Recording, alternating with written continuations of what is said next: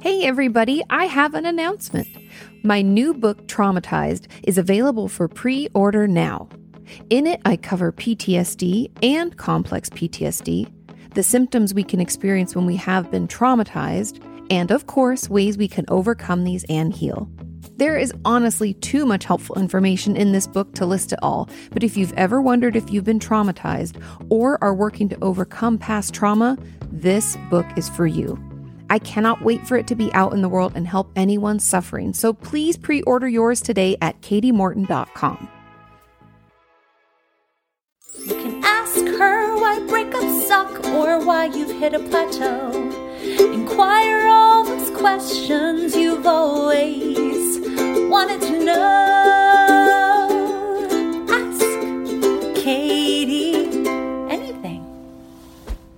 Hey, everybody, welcome back to another episode of Ask Katie Anything. Um, it has been getting warmer here in LA, and I've been dreading it because if you don't know, Sean and I do not have uh, central air. We have like one air conditioning unit, which used to not really be a problem because uh, Santa Monica was not as hot as it is in the past, like, I don't know, God, it's been a lot of years now, but when we first moved in, we've been here for almost 10, 11 years. Um, when we first moved in here, it didn't get that hot, so it wasn't that necessary, but we are preparing for the heat wave. I'm talking about a heat wave. Um, if you're new here, sorry, should have welcomed you. Welcome. My name is Katie Morton. I'm a licensed marriage and family therapist, and this is Ask Katie Anything, where I answer your questions about mental health and, you know, anything really about mental health things, therapy, treatments, uh, you know, motivation, all that stuff. So if you are wondering, if you're listening, you're like, well, dude, I want to ask a question. What's up? Ask the questions. Um, or I will post in the community tab of the Opinions That Don't Matter YouTube page. If you don't know how to access that, you go to go to YouTube, put in the search tab Opinions That Don't Matter. You'll see a little uh, cartoon of Sean and I, and you open it, and you'll see that the page of that, you know, that channel has Ask Katie Anything and Sean and I's podcast, Opinions That Don't Matter. Then you'll hit the community tab across. It'll be like videos and about and all that stuff. You'll see community, hit community, and you'll see my post asking for your questions. And I ask for them usually on a Monday, uh, maybe on a Tuesday at the latest. But make sure you have your notifications turned on for that so that you don't miss out, so that then you can ask your question. And the questions with the most thumbs ups are the ones that I answer. And today I have 11.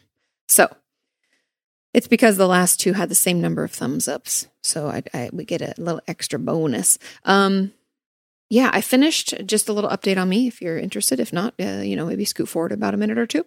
Um, I finished chapter six of my book about trauma. And this chapter was all about memories and repressed memories, trauma memories. How are those different? All of that stuff. Um, pretty uh, science based, like neuroscience based, but I try to make it relatable. Thank you so much to everyone who sent in their stories about this and how it feels. Um, yeah, it was it was very interesting. It's cool because I get to learn along with you guys while I write this book, and I hope my hope upon hopes is that it's helpful for at least one person. That all the work that I'm putting into it makes uh, trauma make more sense, and it's something that people can understand. And if we share the book with them or read a blurb or whatever, that they're you know they can better understand our experience or we can better understand our own personal experiences.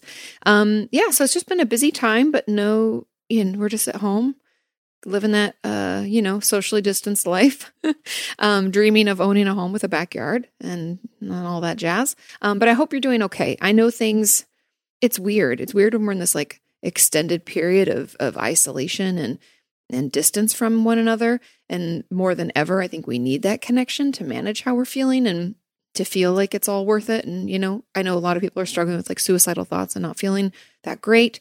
Um, so just know that you have our community. And I hope that you're taking some time every day to maybe recognize things you're grateful for or do things that help you feel better. Um, making time to connect with people, even if it's just like FaceTiming on your phone or something like that. Um, making time to do that kind of connection and and to to see and touch base with people in your life that are important to you.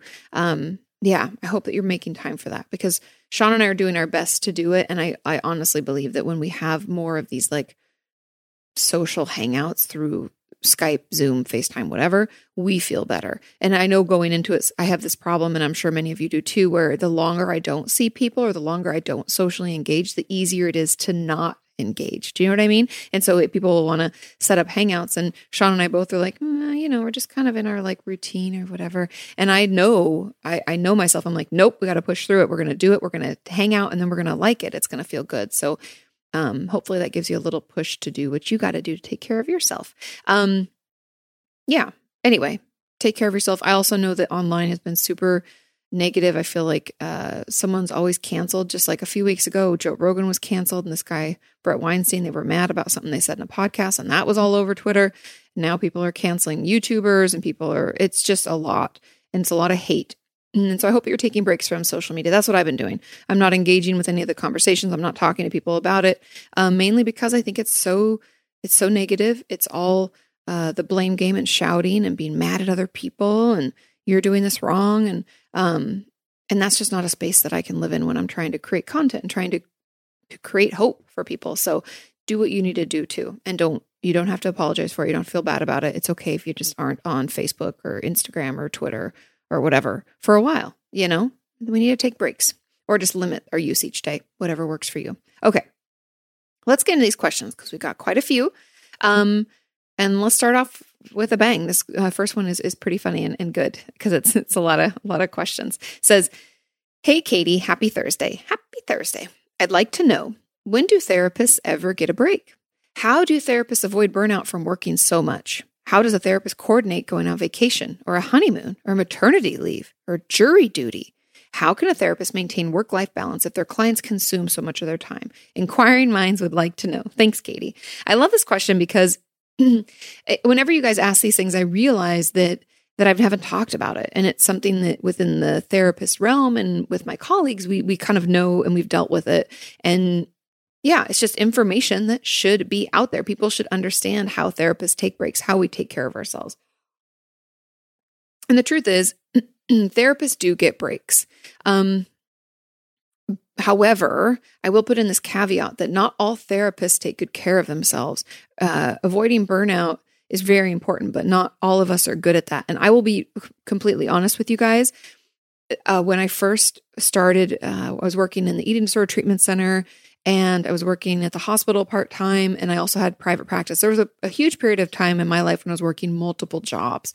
Um, there's even a period of time when I was gaining hours and then I was also working as a waitress. So I'd get up in the morning at this breakfast joint um, called Jack and Jill's. Uh, doesn't exist anymore, but you know, rest in peace. It was an amazing place. And I would go there in the morning and, you know, and then I'd work in the evening. So it was a bunch of, I was, it was a lot.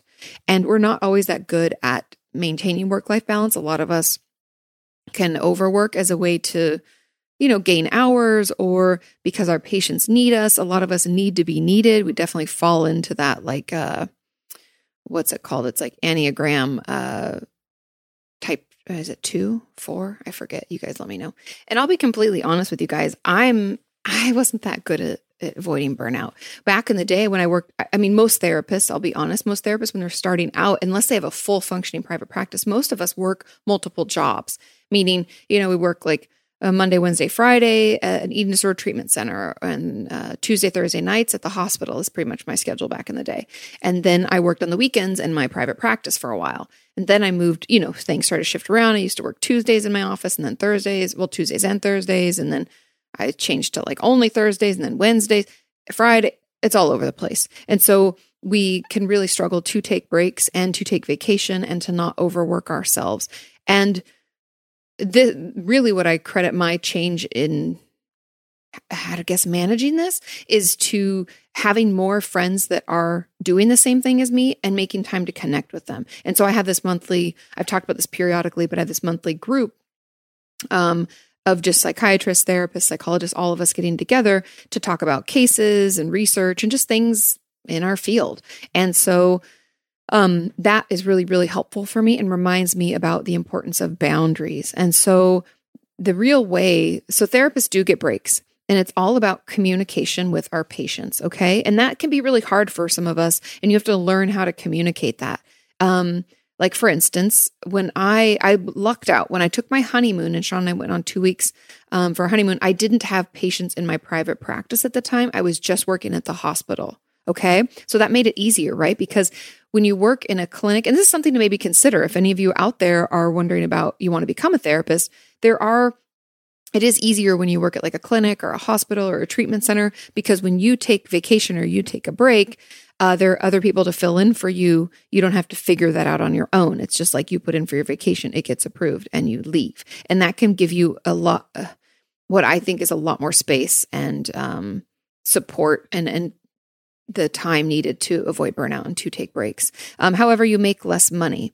So those are just things to weigh, you know, weigh and measure. Um, and so you, the way that it really works. So now let's get into the logistics of it. The way that it actually works is that therapists coordinate with one another. Um, I have either some, it depends on how long you're taking a break also and how much support your patients need. So if, if most of my patients now are pretty high functioning, and so if I was to leave for a week and they missed one session each, it wouldn't be the end of the world to them. I'll still check in on them and I still have someone that covers for me, meaning that let's say uh, my colleague Alexa, you know her. Let's say that I told her, I was like, hey, Sean and I are going out of the country. Um, do you mind covering for me for that week? Most of my, I don't have any appointments with my patients, but if they have an emergency, can I give them your number? That's how we coordinate. Also, a lot of my patients have a psychiatrist. They're, you know, managing their medication. So I'll let the psychiatrist know I'm going out of town and ask if they they don't mind taking the emergency calls or any upsets that could happen with, you know, XYZ patient, right? That's how we do it. So that then I can actually take a break and my patients have someone to call, knowing I have to communicate, right? I have to communicate with them, letting them know that I'm not available. I won't be checking my voicemail. I won't be available via text or email. That if they have any issues or anything they need to communicate, that it needs to go to these people. And yes, it can be hard for some patients. Some patients struggle um, with me not being there and knowing that I'm not easily reachable. But that's some that's like work and therapy then, right? That's more attachment based. That's that gives us more information and something we can work on. Um so yeah, it's it's really I have certain rules and my patients know these rules. Um, and that kind of helps with work life balance. So the last thing I'm going to talk about is managing like while I'm still here, like not just taking vacation or uh, going on a honeymoon or maternity leave. Maternity leave is a bigger ordeal, and you have to get someone not that I've done it myself, but I have uh, accepted patients from other people who have gone on maternity leave where you agree to cover for them for that those 12 weeks or whatever they decide to take. Um, knowing there's kind of this agreement that like if the patient doesn't want to go back to them when they're back, that you can keep them or or not, you know, that they will go back. It's like you talk about that so that you're in agreement, so you do what's best for the patient. Um, so anyway, there's a lot of logistics with that. But the final thing is Work life balance is important. For instance, at five o'clock or six o'clock, depending on the day. On Fridays, I stop at five. On other days, I allow it till 6 p.m., but I do not reply to phone calls, text messages, unless it's an emergency anytime later than that. And my patients know that if it cannot wait 24 hours for my like response, you need to like call 911 or you need to call an emergency services because I'm not an emergency service. Like I'll do my best to support and to, but I'm an outpatient therapist, right? So it's communicating that with patients so that I'm not looking at my phone when Sean and I are out to dinner. I mean, if COVID wasn't happening, that'd be amazing. We go out to dinner. Um, but you know things like that right? I i cannot be reachable. Also i shouldn't be let's say i'm out with friends and i've had like two glasses of wine i shouldn't be talking to a patient. That's not appropriate. And so that that's why there are limitations.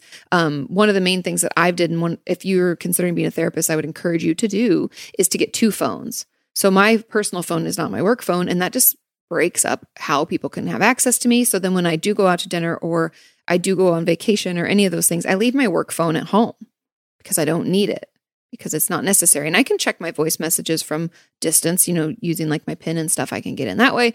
Um, yeah. So that's, I hope that kind of gives you some insight. If you have more uh, like questions about it, let me know. But a lot of it is just us giving ourselves the permission to take breaks, holding boundaries, and communicating clearly with our patients, which is all stuff that we should know we should be doing.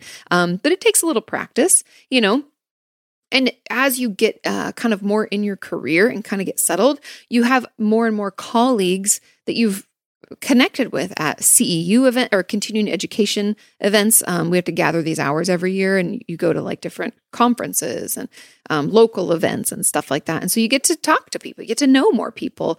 Um, and that just allows you to have more people you can reach out to to have them cover for you and vice versa, right? They do it for you, you do it for them. It kind of, um, then your patients can kind of get used to maybe communicating with that one person, knowing, oh, you're out of town. Is Bonnie feeling in? And I'm like, yeah, she is. So things like that can be really great too.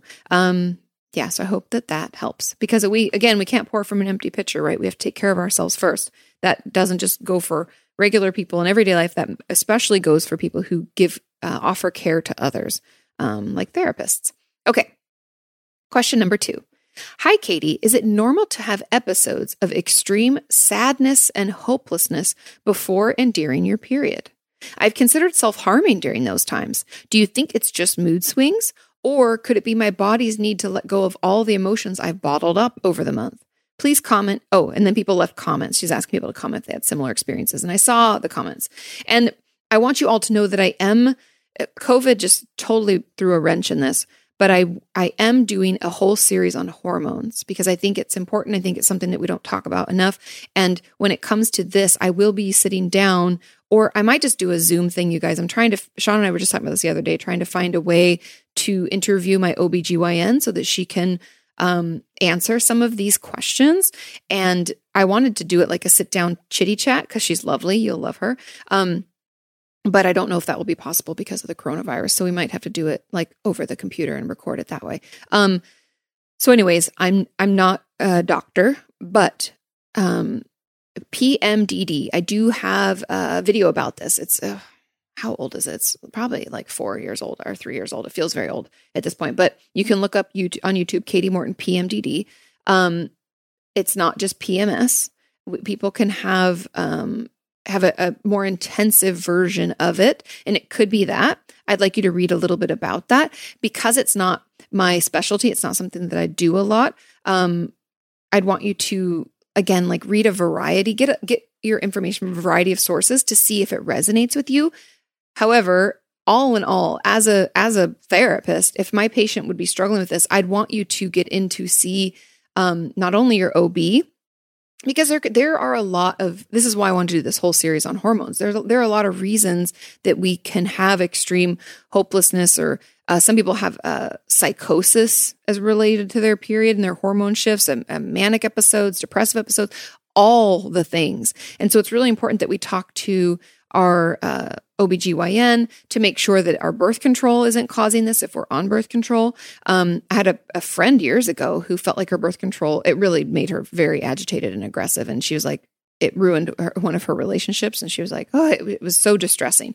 So it's good to talk to your doctors who prescribed you medication to find out if that's causing it. But another thing is like tracking it. Like I did a video, a, a brand deal a long time ago with the Clue app. And was mainly because I think it's a really great way to track your cycles and your moods. And I would encourage you to do that because I'd like any any therapist going to want to know when it's happening. Like you said it's uh, before and during your period. Well how many days before? Because all of that information will be helpful when you talk to your ob or whoever your gynecologist whoever you see um, and they can figure out where in your cycle you are because we have every month men and women, but now we're just talking about women because we're talking about periods. Um, every month we have these particular hormone cycles. We go through these different phases. I want to say there's four or five phases a month. I think it's four, but maybe it's five. Um, you know, like follicular phase is one of them for an example. Um, and that can, we can need certain nutrients. Like some doctors will tell you like, Hey, maybe eat more, uh, leafy greens that, you know, during this time or have more meat during this time or things like that. Um, yeah. So it is normal. A lot of people have PMS, they have PMDD, um, and they have a lot of symptoms associated with that. And we do have hormonal shifts throughout the month. Um, however, I want you to track them because this is impairing your ability to function. This is something that we need to get you treatment for, whether that's going on or off changing birth controls. Maybe that's an antidepressant. Maybe that's like some DBT or certain types of therapy to help you better manage all that you're feeling. Because I don't want you feeling hopeless and wanting to self harm and, you know, attempting to take your own life. I want to make sure that we keep you safe, that you feel heard and understood and valued. Um, so it's not, it's not just mood swings Um, and also, it's important to know for those of us who struggled with uh, depression or anxiety, are we can have a more intensive like PMS or PMDD like response. And if we have a baby, we are more likely to have like uh, they used to call it the baby blues, but it's really like postpartum depression, postpartum anxiety. If we already struggled with something, it is more likely that we'll uh, experience it then as well. Um, so sorry, I know I'm all over the place with this, but I just wanted to make sure I like as as intensely as possible cover all the topics. Um, I do not believe it's just your body's need to let go of all the emotions you bottled up over the month but you shouldn't be bottling up your emotions all over the month. That's the therapist in me. I'm like, hey, let's print out some of those feelings charts. Let's start tracking how we feel. Let's start journaling. Ooh, the J bomb. You guys knew it was coming. Um, let's start getting that out so we can kind of make sense of it. Because the one thing that I'm noticing, the more I research like trauma and memories and neuroplasticity and how our brain works, the more I realize that when we don't give ourselves the time and space to put um, to put a scenario into a story or into like we call it like narrative form. You'll hear a lot of that in therapy speak where they're like, you need to put it in a story or narrative form. It really is the way that our brain puts together memories and logs them away is like by telling them in a story. It's a way for us to make sense of something that's happened. And when we don't give our brain the time and space to do that, to like put it into a story, to make sense of it, to tease it out, put it on a timeline, has a beginning, middle, end, it feels very disorganized, right? Like if I had a pen right now and over the screen, I just scribble, scribble, scribble, scribble, circle, and it's just this chaos. Like that's how it feels when we keep stuffing the emotions down. That's how it feels when we are dealing with trauma memories and we're trying to sort through them. That's how it can feel when, uh, you know, we're trying to put a memory together. It's like uh, trying to untangle 17 necklaces that you took on a trip and put them in a plastic bag and shook them up. You know what I mean? It's like it's a big fucking mess. So all that to say that um we need to be processing our emotions. We need to be thinking about all that we're feeling. We need to give ourselves time to put t- together what happened in the day, beginning, middle, end. Um, talk even talk about it with a loved one, talk about it with a therapist, write, journal about it with ourselves. Um, you know, come to terms with how you're feeling. Maybe identify a few emotions, and then put it, you know, close your journal or or end the conversation. Like it's it's done. We don't have to keep like talking about like ruminating or belaboring the conversation, but we need to get used to talking about things and getting out there. It's really where the healing begins. And then when it comes to like the fact that you're feeling extremely sad and hopeless, um, you need to speak to a mental health professional to get help with that because it sounds like again it's become it's affecting your ability to function.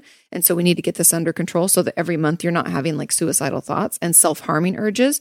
Um, yeah, I mean I could get into self-injury and all of that stuff as well, but I really that's really the gist of it. Um, it is it is very normal. Like if you watch my video about PMDD, um, I have like women's health videos as well, but PMS, PMDD, I have a video about that. Um, no, it's not just mood swings. And even if it was just mood swings, it doesn't make them any less valid or, uh, you know, important to recognize. And uh, you do need to find ways to let go of all your emotions that you bottled up over the month, but it's not, that's not the only reason this is happening. There's something bigger at play, especially the self harming urges. So, um, reach out to someone, speak up, also talk to your OBGYN or your gynecologist to find out, you know, if there if you are on birth control, if that could be causing this, or if there's something you should try, um, all that good stuff. And yeah, I hope that's helpful. And and stay tuned for the hormone series because it will be um, you'll be following along as I learn about hormones and the shifts and the cycles. Um, and hopefully, we both come away with some helpful information. Okay. Question number three says do I have to believe therapy will work in order to get better? I'm depressed and not super hopeful, but I'm trying. I just can't imagine wanting to live. And just FYI, I started on an antidepressant and I do really like my therapist. This is a great question. I'm, not going to lie. My first knee jerk reaction when I read it was like, well, yeah, of course you have to, to believe in therapy.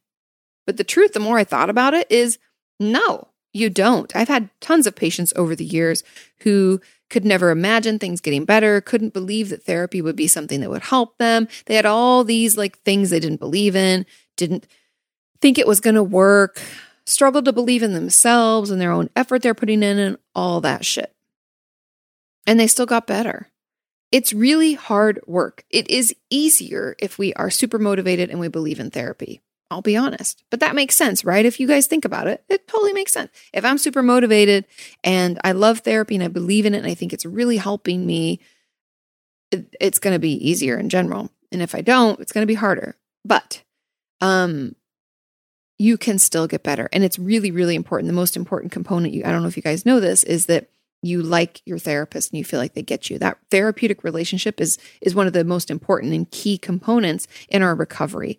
Um and if you're still feeling depressed and super not hopeful, you said you started an antidepressant. If it's been like six weeks or four weeks since you've started it, talk to your psychiatrist, put in a call, say, Hey, I'm still feeling like shit. When is this supposed to kick in? It's okay to ask those questions um, because we want to find you a medication that helps. We want to find a medication that, that, you know, at least reduces your symptoms to a point where you don't feel like you're drowning in them, right? That's the whole point of medication is I want to get my head above water so then I can participate in therapy in a more full way. And so, um, so yeah. So the real answer is no. You don't have to believe in therapy uh, or believe that therapy will work in order to get better. You just have to keep trying. And I know it's hard, eh, but we all know therapy is really hard work anyways. It's it's actually much easier to like stuff it down or ignore it. I don't even know if easier is the right word. Um, but it is, it takes less uh, mental effort that way versus facing our fears, facing our issues, talking about it in a real way, feeling vulnerable, managing the shame and the embarrassment. That's a lot more work from my perspective. And you can disagree, that's fair, but I really think it's it, it's really hard. Therapy's hard work. Um so yeah, and hopefully the antidepressant will help you out and get you get you feeling better. Okay. Question number four. I wasn't sure where to leave this request for a video on sibling emotional abuse and bullying, especially in adult siblings. This is a vi- is a very real and underlooked issue by society and the mental health community in general. Um, so it's hard to find support, and it's often misunderstood as sibling rivalry. Being subjected to emotional and or physical abuse and bullying by a sibling into adulthood has devastating effects. A sibling is expected to be someone who's there for you, at least loves you at the end of the day and doesn't want to see bad things happen to you.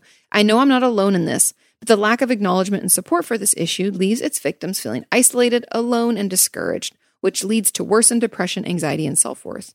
Um, Katie, please help. It can be lifelong, and the emotional abuse is more damaging than the physical. Um, this wasn't necessarily a question, it's kind of more of a discussion. And so I would like to open up the discussion about sibling emotional abuse and bullying. Um, when we're younger, it's something that I believe should be brought to the attention of our parents. Hopefully, we don't have, you know, parents that are totally shitty at their job. Hopefully, we have parents who are like tuned in, listening, and will make changes and either punish the, the sibling who's doing the bullying, uh, help you to talk it out, uh, get you into family therapy, um, try to find some solutions. Hopefully, that because that would be the goal for me. If you are a, a, younger child and one of your siblings is a total piece of garbage, um, kids go through their own shit and they lash out at each other. I've also I've talked. Um, I have a video about like child on child sexual abuse. I've talked about that a little bit too because when we hurt as children, we often lash out at other children in our lives, and who's closest to us? Our siblings. Um, and so I think when it comes to an adult siblings, if you don't live with them, get the fuck away from them. And I know that's easier said than done. A lot of people struggle to cut people out of their lives, especially family. There's a lot of guilt associated with it. There's a lot of, um, it's mainly the guilt, but it's also the like, but they're family, as if that gives them like, oh, I saw this. Okay, I saw this quote. There's a meme or quote or something on Instagram, and it was like, oh, so good. And I'm not going to say it exactly as they said it, but I'm going to try to do it justice. The quote was, Why would you be giving someone in your family all these passes on stuff that you wouldn't give to someone else in the world? Them being family didn't stop them from doing it to you. Do you guys get that? I'm fucking it up because it was a much like more succinct and just an amazing quote. But that's really that's the truth. Them being your mother or your father, or your sister, or your brother didn't stop them from being a dickwad to you. So why should the fact that their family stop you from putting in healthy boundaries, distancing yourself, having a talk with them where you talk about how inappropriate it is that they talk to you that way and how it's not okay. And you can't yell at me this way. And that's not something that I'm going to tolerate. Um, you know, if you want to be in my life, here's what you have to do. Um, So I just want to put that out there because I think too often we get stuck in relationships with our families and we shouldn't. It's not healthy. It's like we don't have to continue a relationship with someone just because they're family. Like the fact that they're family does not make it okay for them to treat us however they want. Okay. I just want you to know that blood relative or family, whatever you want to call family, it doesn't give you carte blanche to do whatever. And I know I've talked about that a little bit in past, uh, you know, podcasts and live streams and stuff like that. But I really want to talk about it here because sibling rivalry is one thing. sibling rivalry is when you want to be better than your other sibling, and that could be in sports or school, and you could sabotage them in some ways. But what sibling rivalry is not is emotional abuse. This doesn't mean you should bully them, put them down, shit talk them, uh, uh, tra- traumatize them in any way, do things that are terrifying or scary. No, that's not what it is. Sibling rivalry is like, oh, you got a 91 on your test? I got a 92. Suck it. That's sibling rivalry. Abuse is abuse. Okay. Um, and so I just want to draw that distinction because I I do not just shrug things off as sibling, sibling rivalry. Um, yeah, so best way to manage this is distance yourself from them. Leave as soon as you can. Do not engage with them. Uh, create scenarios where you feel a little bit safer. Maybe that means that you get locks on your doors that you put in yourself if you live with them. Or maybe that means that you don't see them. You you refuse and you express that to your family. The one number one thing that i would say when it comes to this that's important is seeing a therapist asap because the abuse that you've sustained is important for you to to start making sense of it. Like i was talking about before it's like that scribbled it's all swirly twirly and combined and it's all a mess. And we need to have someone that's there with us talking it through helping us put that beginning middle end processing through the trauma, maybe doing some like schema work or movement in our body, you know, that somatic experiencing, getting out that all the energy that's caught inside, um, putting language and words and emotion words to how we, you know, the abuse that we sustained and what we're going through, all that stuff. We need someone to help guide us. And so, um, yeah, that's really that's really where it's at is just getting actual trauma support and therapy um, and putting up boundaries where you can and I've talked about boundaries a lot. If you want, you can watch videos on my channel. Just put it in Kati Morton boundaries or even Kati Morton emotional abuse or toxic relationships. There's tips and tricks in there as well. Um, but yes, you're not alone. I know that, um, you know, being bullied by a sibling isn't anything that anyone wants to deal with.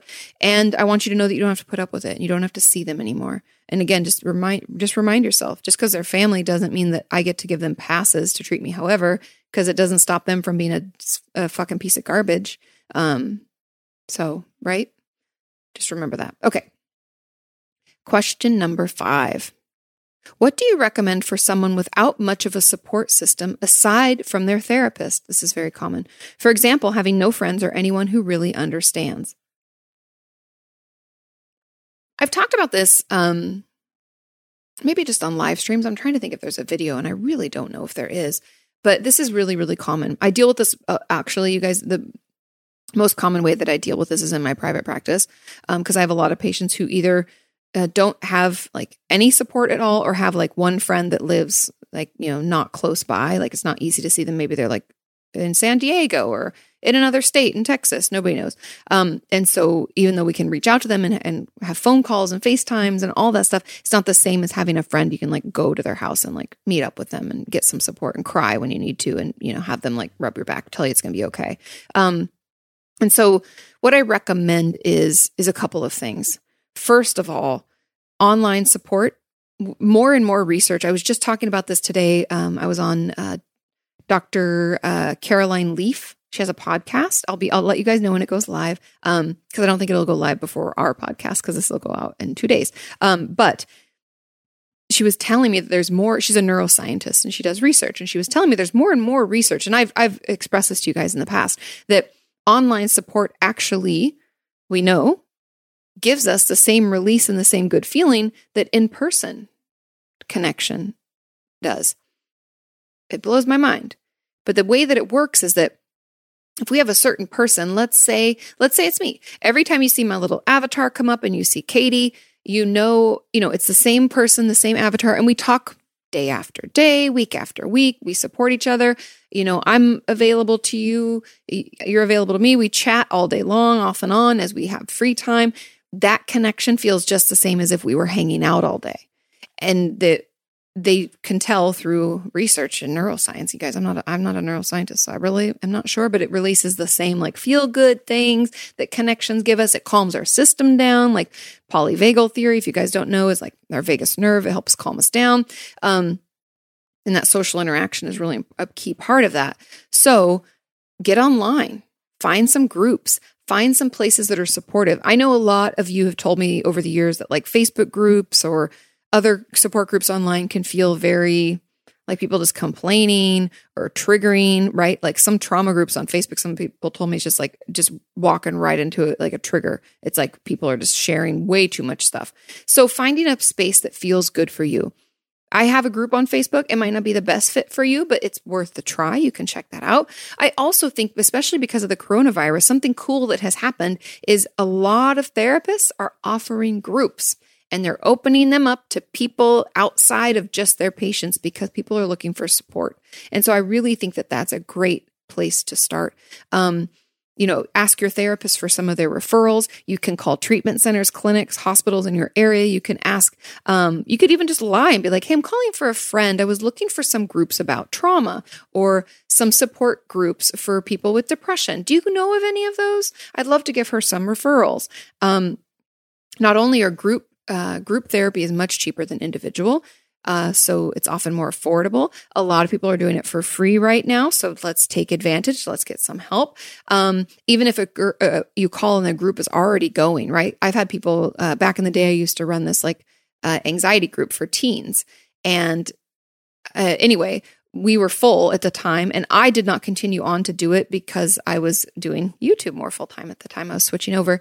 But the girl that I, um, the woman, I don't know why I say girl, she's like my age, but the woman that uh, co ran it with me was continuing on. We'd found another colleague of ours to take over my spot and they were doing it again. So when people called and we were like, hey, we're already six weeks into our 10 week course, the next one will start in, you know, a month or two or whatever. So you can call and still see like, oh, when will this happen again and get that stuff set up. So that's great. Um, online support is great. Um, I also am a huge advocate of like su- emotional support animals. These are not, you know, like I know not everybody can get a dog or a cat, but there's something about having some something that counts on you that can help us feel a little bit better and help us feel more connected. That's another great thing. Um, and then our community in the comments. Most like our community online is wonderful, supportive, loving. Everybody's super nice. Like even on my TikTok, I released a TikTok the other day and somebody said, um, Thank you so much for making me smile. This was great. And then somebody commented and was like, Yeah, me too. It's nice to know more nice people are here. Like they were chatting with one another. And I was like, I love you guys so much. It's just wonderful. So know that you do have support.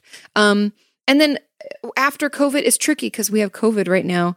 Um, but there are like I used to have my patients do go to their local community center and find out what's happening or even in like if you're part of the AAA uh if you guys don't know it's like AAA is just like a an automobile group which sounds really weird but they give you these magazines every month it's like Westways and in the back it tells you of like different events that are going on in your area. I used to tell my patients to look into those and to go to different events just to meet people, be friendly have a couple of things that you're you practice and you're prepared to say so we can meet new people. I know that's a little tricky right now. It's like meetup.com a lot of my patients had success there as well. Um, but i know that things are not the same. So get online reach out speak up. Um, yeah hopefully that gave you some tips but i would love to hear from you guys as well. Can you let me know in those comments down below if there are other things that have been helpful for you in finding your support system? Um, certain groups or things online that you find to be really really helpful let me know because that would be super helpful for um, for the person who asked this question. Anybody else who was wondering, right? Because it got a lot of thumbs ups. Um, okay. Question number six. Hi, Kati. When do you know it's time to switch therapists or if the kind of help you're getting is not enough? This is a great question. And as for like I'm sure you guys know a lot of these questions, it's going to be different person to person, right? Everyone's experience is going to be different. But the way to know if uh, I can tell you right away if the kind of help you're you're getting is not enough, if you are putting in effort in therapy, and that's a big if. I want you to to be honest with yourself. Are you doing the homework? Are you showing up trying to talk through certain things that might be difficult? Are we putting in that that effort? Okay? If the answer is yes, if we're putting in the effort, we're showing up, we're we're being vulnerable, we're sharing what we can, um, and we just don't feel. So then, okay, so if we're putting on the effort, if we don't feel like the therapist is asking questions to get us anywhere, if we're not working towards any goals, we feel like we're just stuck. Like we're we're oh we got into therapy, we're feeling good. Oh, and then we plateau and we're just not getting any better, no matter how much work we do. Because again, our therapist has to work as hard as we do. I know I've talked about this in the past, and I'll have a video that comes out on my main channel about this, but like therapists cannot work harder than their patients. We can't make you get better, but we do need to work as hard as you. And so if you're putting in the effort and you're still not getting better, um, then you might need a different type of help or you might need to switch therapists. The way to know if you need to switch a therapist is if you don't feel connected to them, you don't feel like they listen to you, you've tried to communicate about your issues. And this is a big important one. We need to communicate with our therapists and tell them things like, hey, I'd really need you to challenge me more. Or I, um, you keep forgetting, you know, my safe space and that's, that's triggering for me. And could you, could you please write that down? We need to start doing our best to communicate, to express what we need and what we're not getting and why that's important. And I know that's really hard. I know a lot of you just like stop listening because you're like, fuck that, Kati. But it's really, really important. And so, um, if they're not doing those things and we've tried to communicate it and no change has been made, so we have to give them a chance to make a change. Like, let's say I accidentally uh, keep mixing up one of my patients' uh, parents' names with their dog's name. I don't know. Let's say I keep fucking that up and it hurts their feelings. And they tell me, hey, Kati, it's really important that you don't, you know, mix those names up. It, it hurts my feelings. It makes me feel like you're not listening. And I would apologize. I would say, oh my God, I'm so sorry. I'd apologize directly. Also, I think it's important that, and that's a whole nother topic, but apologizing directly for the thing, not just being like, oh, if that was offensive, I apologize. That's not an apology. If you just told me it was, it's very, I was just talking to someone about this the other day. If is a, it makes it a non apology. If you're offended, I'm sorry. I'm telling you, I am. So your therapist should apologize directly for it. Say, I am so sorry that I keep messing up that name. I will do better next time. And then they should. And so you have to give them a chance to come back and try it again. And if if they don't, if it doesn't get better, then we can switch therapists. There's also the reason you could want to switch therapists because you think you need like a different kind of help or like, you know, uh, for instance, like I don't do EMDR. Somebody needs EMDR. I don't do schema therapy, although I'm reading about it finding it very interesting. But I don't do those types of things. And so if someone I think could benefit from that because things aren't getting better with us and I'm working hard and they're working hard, they might need more help or just different help. Um, and so that's really it is just tracking your progress. Do you feel like you're making some progress and you feel like you're working hard? And therapy's hard work. So don't pretend that, you know, just showing up and doing the thing and trying the homework isn't enough work. That's enough. But some people, like for instance, I have many patients over the years who I've said, like, call me when you feel more motivated. You know, we're just not getting anywhere because you're lying to me. You're not showing up for appointments. This was before COVID, not showing up for appointments or canceling late um, or showing up really late. Like I used to have this patient would show up like 20, 30 minutes late and then want to leave early. And I'd be like, you don't need to come anymore because you don't want to be here. Um, so yeah, so as long as you're putting in the effort, you should feel like you're getting better. And if you're not, you might need different help, or you might need to switch therapists or a different style of therapy, or you might need a more intensive type of therapy. Um, that all depends on your particular situation. Cool? Cool. Okay, let's move on to question number seven. I love this next. You guys have such good questions. Ugh, it's like courtesy to the chef. So good. Okay, question number seven. Kati, or hi, Kati, how do you make sure what you're saying in therapy is clear? Sometimes I don't think that I'm doing a good job at explaining what's really going on. Sometimes I don't even know how to explain something that's going on. Thanks so much.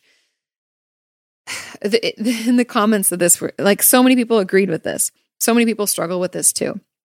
And I really think that we do the best we can.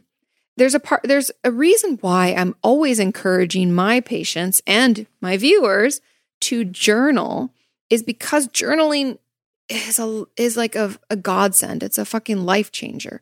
Not only can we see and more uh, more quickly process what we're feeling, what we're going through, but we can also get out what's in our head and then we can look at it later, right? Like I've journaled all this stuff and then I read it and I can say to myself, does that make sense?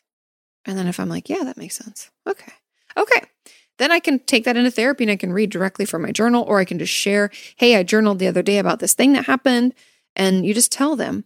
Um, you don't have to worry if what you're saying always makes 100% sense and is super clear and articulate. Trust me, I know how hard it is to put words to things that have happened to us, not especially like traumas and things like that. I mean, Jesus, it's so difficult. So to ask someone to recall something or to expect them to be able to just clearly talk about it easily, I don't do that. And no therapist should do that. We know how hard it is. It's not our first rodeo. It's not the first person we've seen. Most of us should have been in our own therapy. We should know how hard this is. So you don't have to worry. We as therapists, have to worry about asking clarifying questions where we don't understand something. That's just that's just par for the course. I'm sure many of you have heard your therapist ask things such as, um, "Okay, so you you'd said that something had happened with your father. Are, do you? I'm not quite sure what that is. You you haven't let me know. Are you okay talking about that now? Something like that. Or, um, I'm not sure what you meant when you said that you felt overwhelmed was that with uh, anxiety or was that with just excitement energy? Right? We ask clarifying questions because we don't understand because it wasn't clear for us. That's on us. We have to like make sure that we're understanding. We have to listen as you teach us about your experience. And that's like, I feel like most of what being a therapist is, is just asking other questions, follow up questions, um, and make, you know, remembering some basic shit and asking follow up questions and moving towards people's goals, right? Like, so don't worry too much about it. If you really are struggling to express something, um, write it out first or talk it out with someone else first. Just ask them if it makes any sense. Um, and that's really it. And then you can always ask your therapist after you've said something like, does that make sense? Do you get that? Am I being clear? Um, because it can be really hard to know how to explain something, especially when it can be so emotionally overwhelming. So it's it's okay to ask, you know. Um, yeah, I hope that helps. But that's a great question. Um, and something that I haven't discussed before. So you guys always have such great questions. Okay, question number eight. Hi, Kati. How bad do body image issues have to be to uh, be considered body dysmorphia? I struggle with body image issues and can't even look at myself in the mirror or in a photo without heavily criticizing myself. Sometimes I feel so bad about myself that I don't even want to go out. Hope you're okay. Thanks. Yes, I'm doing fine. Thanks for asking. Um, so, body image issues. Again, I, I really, I was just talking to um, uh, to Dr. Leaf that I was talking about earlier about how much we hate the DSM, but it's like the place, it's a place to start. And I've talked about that over the years in one way or another, but I do believe, and I want to apologize to all of you. I feel like I've definitely relied on it more than I should have over the years. And I think that was just because you know, I was learning along. And the more I, the more patients I've seen and the more I've talked with each and every one of you, the more I realized how limiting the DSM is. And that's why I've always said, like, it's not the end all be all, but it gives us like some structure. And so I don't want to dig into the diagnostic criteria because I think it's hogwash, frankly. And the truth about body, uh, body dysmorphia, or really any mental illness, is when you want to know how bad something has to be for it to be considered a, a mental disorder, right? The DSM is the Diagnostic and Statistical Manual of Mental Disorders. If we want to know if something fits that criteria, because I think some of the criteria are kind of shit. The real thing that I always ask my patients and the thing I consider with my patients is does it impair your ability to function? Meaning, does it make it hard for you to get to work and school on time or focus in work or school or do the things you need to do when you're at work or school? Does it impair your relationships, social, romantic, Are you not able to stay focused, communicate about your wants and needs? Um, do you find yourself flying off the handle, ruining that relationship? Is it hard for you to, because it's body dysmorphia. So is it hard for you to get physical with them at all? Even though you want it, then you're uncomfortable. Do you make them turn out all the lights and close their eyes? Like, how impairing is that? Right. And so we just need to consider how our life is affected by this issue. And if it's impairing that in any way, it's bad enough. And I also don't like when people are like, oh, am I sick enough? Is this bad enough? We all deserve help. I want you to hear that. We all deserve help. It's important that we understand that the sooner we reach out and the sooner we speak up, the easier it's going to be for us to work on it. I know it's uncomfortable. I know talking about uh, tough things is tough. However, you don't have to feel completely terrible at the bottom of the barrel before you reach out. We don't have to be quote unquote bad enough. Okay. I want you to all know you deserve help now, no matter what. We can all benefit from therapy. Okay. So I, um, the, I want to get into the last part of her question. Struggle with body image issues. Yeah. Can't even look myself in the mirror or in a photo without heavily criticizing myself. And sometimes I feel so bad about myself that I don't even want to go out. I, just from reading this, would say, yes, that's body dysmorphia, 100%. Okay. So just know, very valid. And reach out, talk to someone, get some support. There are a lot of therapists that can help you better understand body dysmorphia. Um, I find that a lot of it, like you said, it's like um, feeling bad about yourself. A lot of it comes out of like lack of self confidence and some shame. It could have a trauma basis or eating disorder basis. Um, but yes, reach out, speak up, get some support because it does get better. Okay, question number nine. Kati, I would like to ask you about trauma memories. Ooh, right up my alley. Just wrote a whole chapter about them. Let's get ready. It says, I was sexually abused in my early teens. I'm so sorry that happened to you. I understand now that I was traumatized by it, of course. And I am diagnosed with CPTSD. If you guys don't know, complex PTSD is when we have repeated traumas. Um, it's almost like when waves hit us on the shore uh, one big trauma would be like one big wave sweeping us out, and we're like, oh, and we get our head above water, we can catch our breath. But CPTSD is when the waves just keep coming and we just can't like get our footing. Um, so, but I still have difficulties um, understanding that it was really that traumatic. And my therapist thinks I'm still minimizing what happened. Very common. I think part of the reason for that is the fact that it took so long to realize what actually happened about 17 years. Yes. Cause that makes me, um, and that makes me feel so stupid. Another is that it's hard for me to remember how I felt at the time. That's totally normal.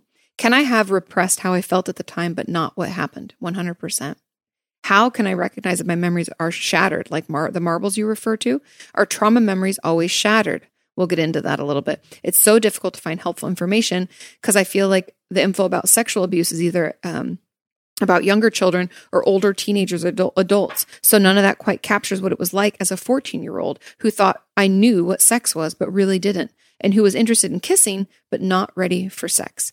Sorry, this is so long. That's okay. It was great. It's it's important for us to to understand where you're at and to to hear it from you. So, okay, I have so much I could talk about, and when my book comes out, order my book. I hope it's helpful.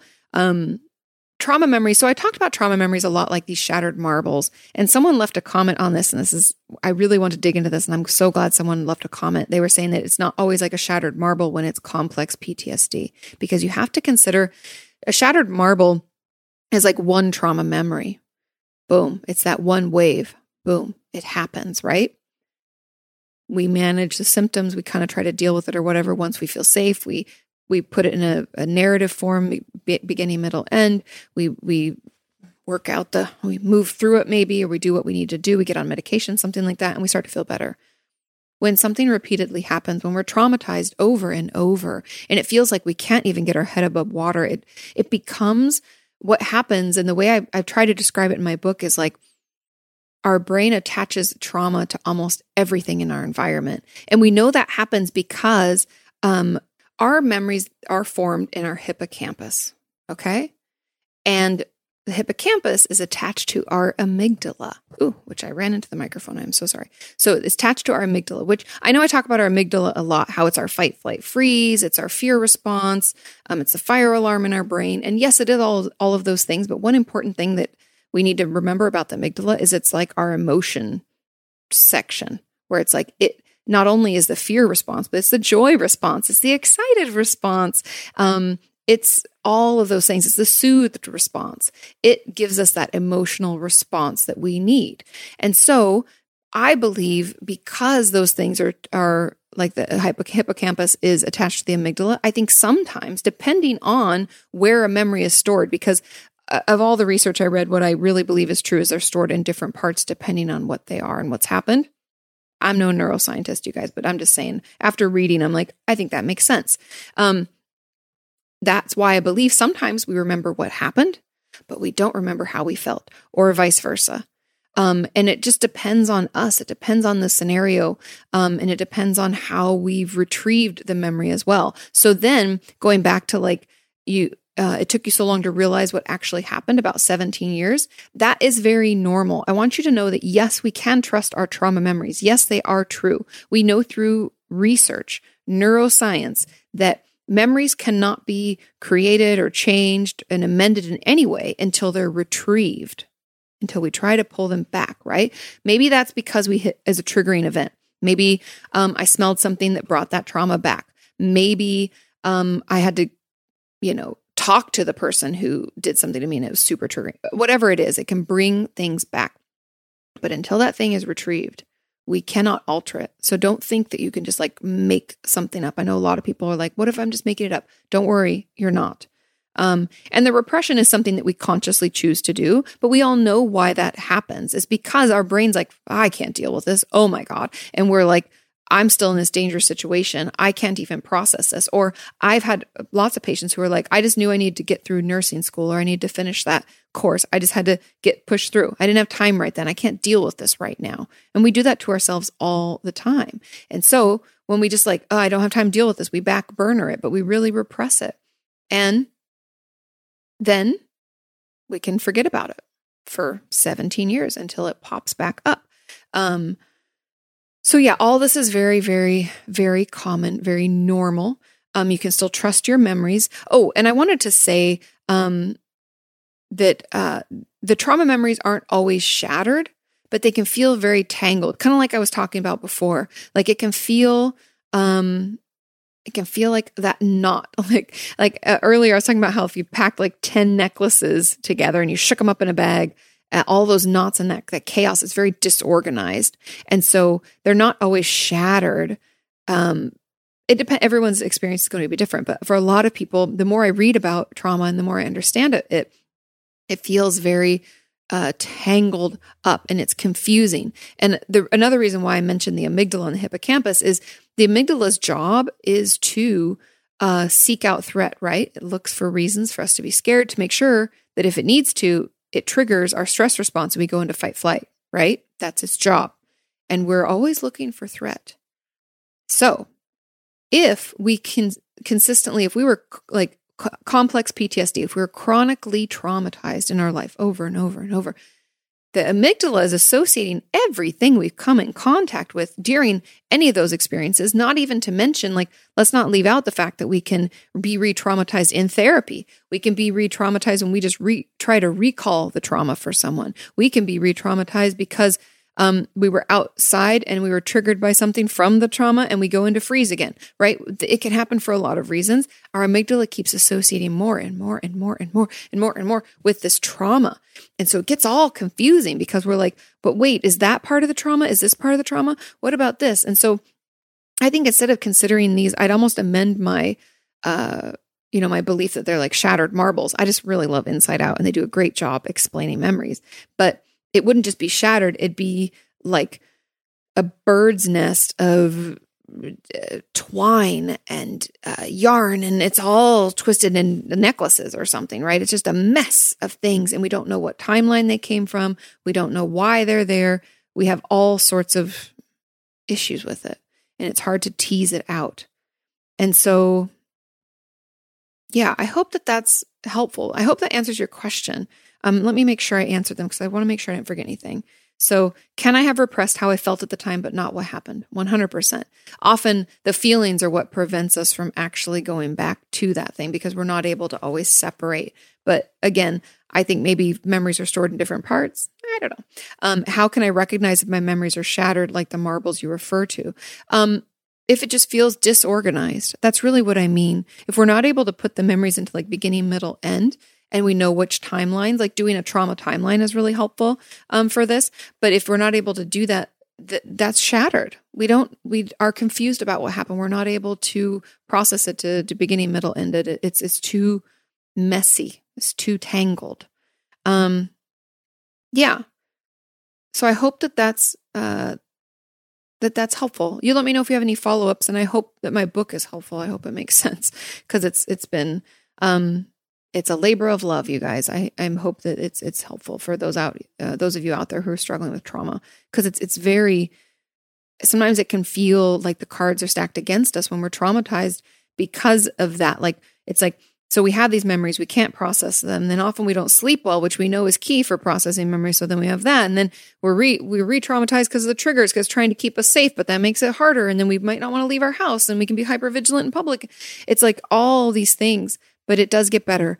Um, reaching out, speaking to a therapist, like I said, even just sh- moving, movement, I think is really really healing for a lot of trauma feelings and a lot of um, trauma like that freeze. We have to unfreeze. Um, but yeah, anyways, getting support, getting help, uh, getting into therapy will make you feel better. Okay, question number 10.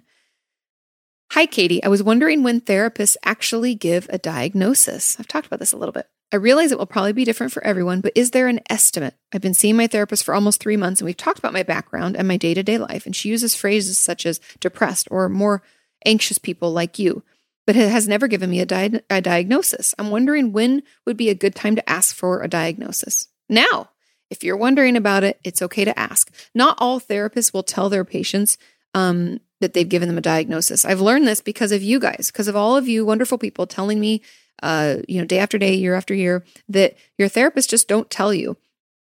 I know that I'm kind of strange when I talk about diagnoses with my patients. Like I will mention, hey, um, you know, this sounds like anxiety and i want to read you some of the symptoms i'm seeing and i want you to tell me if if if that is how you're really feeling you know i want to make sure this lines up with how you're doing um, and all of that stuff and so i mean three months they most likely have a diagnosis for you but i would just ask i would just i would what i would say to them is and depends on if this is true for you but this is just an example of a conversation you could have with your therapist you could say something to the effect of you know um are, do you know what I what my issue is? Do you have a diagnosis that you're considering? Because I really just I'd like to have a word to put to it to know that I'm not making it up. It'd be really validating for me. And then they would tell you if they do or don't yet. Um, you could ask if they say no. You could say, "Is are are there some assessments I could take to get a better idea? Would that be helpful?"